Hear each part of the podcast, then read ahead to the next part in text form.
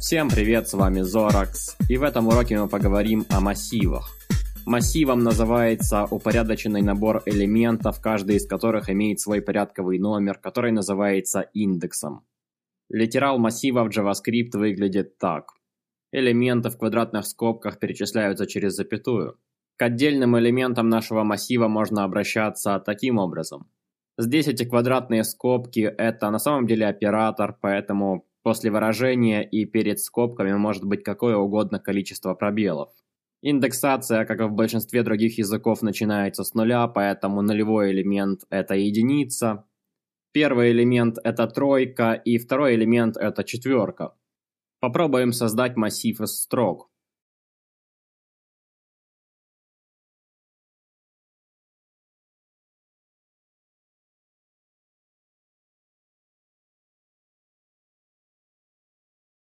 Если мы обратимся к несуществующему элементу, то мы не получим ошибки, а получим undefined. Элементами массива могут быть значения абсолютно любых типов, в том числе элементами могут быть объекты и массивы. По индексу мы можем не только получать элемент, но и изменять его или создавать.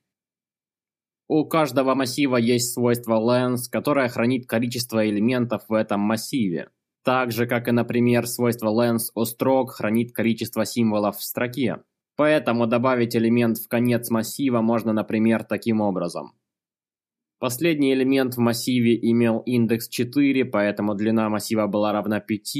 И таким образом мы добавили элемент после последнего элемента в массиве. Это вообще не самый лучший способ добавлять элемент в массив, и чуть позже я покажу вам более удобный. Элементы в массивах в языке JavaScript не обязательно должны идти под последовательными индексами. Никто не мешает нам сделать, например, так.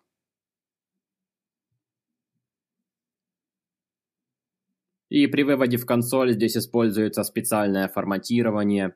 Причем нужно сказать, что длина массива – это не количество элементов в нем, а на самом деле это просто индекс последнего элемента плюс один. Несмотря на наличие специального синтаксиса для литералов массивов, массивы в JavaScript являются объектами, в чем можно убедиться.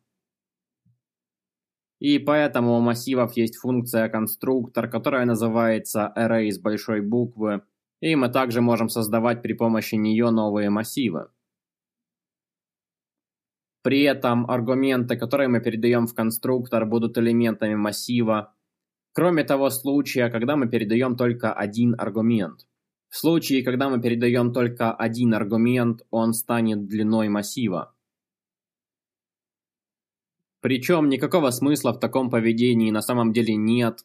Массивы в JavaScript бывают только динамические, то есть мы все еще можем добавлять в этот массив больше 34 элементов. Но тем не менее так это работает. В литералах массивов мы можем пропускать элементы таким образом. Так, первые три элемента, то есть элементы под нулевым, первым и вторым индексом имеют значение undefined, и элемент под третьим индексом имеет значение 23. Интересно, что такой массив будет иметь длину не 3, а 2, поскольку в литералах массива допускается лишняя запятая в конце. Есть один интересный момент, касающийся индексов массивов. Индексы массивов – это по сути то же самое, что и имена свойств объектов. И так же, как и имена свойств объектов, они хранятся в массиве в виде строк. Здесь, например, число 20 преобразуется в строку 20, и с этой строкой связывается строка something. На самом деле ничего не мешает вам использовать строки вместо индексов. И это работает так же, как и в обычных объектах. Индексы, тем не менее, это не на 100% то же самое, что и имена свойств. Индексами могут быть только неотрицательные целые числа. И когда вы добавляете элементы с разными индексами, автоматически обновляется свойство length. Это единственное отличие индексов от имен свойств, и это то, что делает массивы массивами. Поскольку во всем остальном вы можете обращаться с массивами так же, как и с обычными объектами. Разумеется, для работы с массивами также есть некоторые удобные методы, которые предоставляет класс Array, и о которых мы будем говорить дальше в этом видео. Но методы могут быть и у обычных объектов, и методы не делают массивы особенными.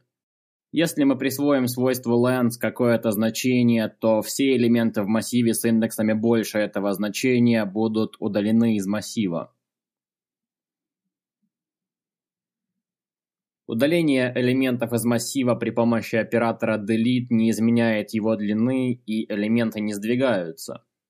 То есть удаление элемента из массива – это то же самое, что просто присваивание элемента под этим индексом значения undefined.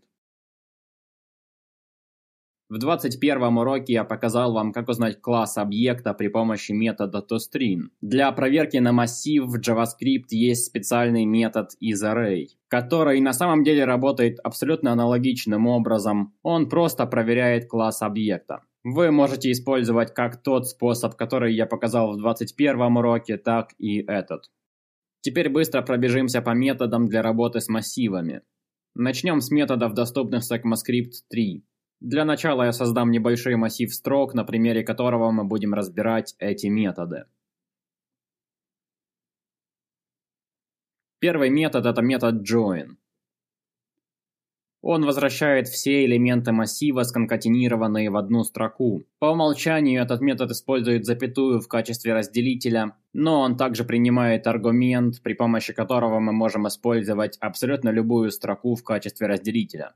Метод reverse, как и стоит ожидать, просто возвращает обратный массив. Некоторые методы для работы с массивами просто возвращают новый массив, а некоторые изменяют исходный массив. Метод reverse, например, изменяет исходный массив, поэтому после того, как мы применили его, если мы попробуем вывести наш массив в консоль, то мы увидим, что он на самом деле изменился.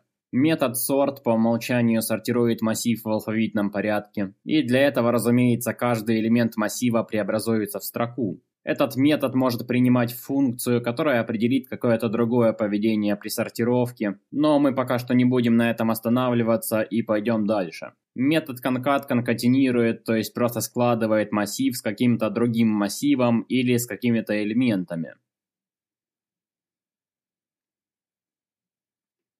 Этот метод не изменяет исходный массив, а возвращает новый массив. Метод slice работает так же, как и метод slice у строк. И к тому, что я говорил о методе slice у строк, здесь нечего добавить. Он также может принимать один или два аргумента, которые могут быть как положительными, так и отрицательными числами. Так же, как и метод concat, он не изменяет исходный массив. Метод splice изменяет массив, у которого он вызывается, и он предназначен одновременно для удаления элементов из массива и вставки элементов в массив. Первый аргумент – это индекс элемента, с которого нужно начать удаление. Второй аргумент – это количество элементов, которые нужно удалить. И все последующие аргументы – это значения, которые нужно вставить в то место, откуда мы удалили элементы.